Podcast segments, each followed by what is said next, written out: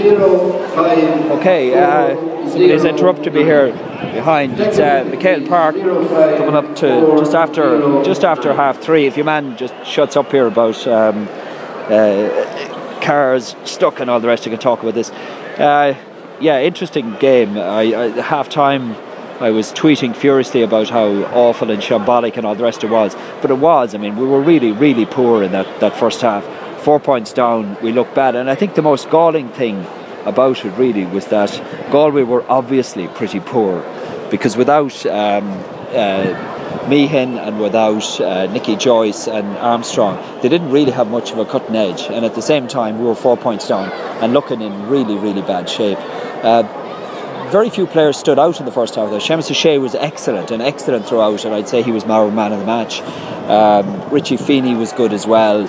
Um, but the big people didn't stand out. Dillon, I thought, had a stinker really from start to finish. He, he was a little bit better in the second half, but uh, he, you know he did very, very little, uh, and, and certainly didn't do the, put in the kind of performance you'd expect from your captain.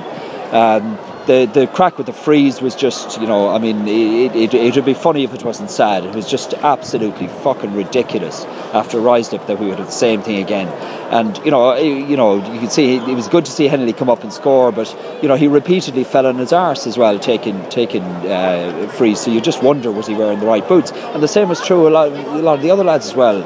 I, I, I don't think I've ever seen such poor handling in a championship game, and that's it, that includes Galway as well. I mean, they're, they're some of their handling and, and passing and everything was wicked as well. Like passes being overhit, the ball skidding and everything. So I mean, I'm sure Spillane and Brolly and all the lads will be having a, a, a, field day about it.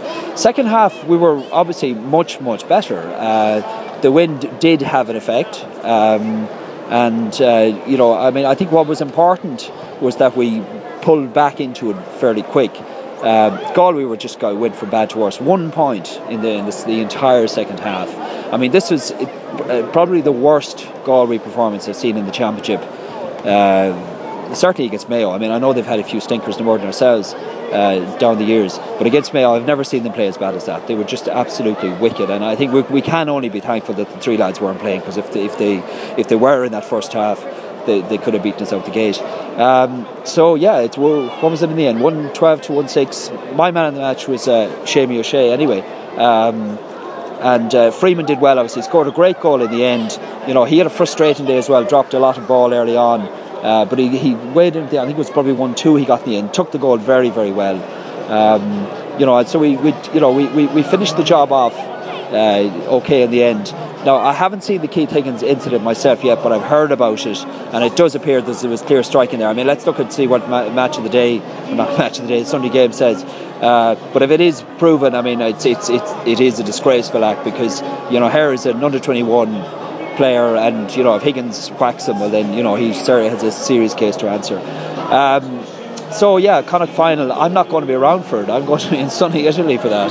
Uh, I'm not convinced we'll beat them you know, certainly not playing like that. I, I you know, we, we, have to hope to fuck the sun shines, you know, because I mean the conditions today were more like a, a, a league game than a championship game.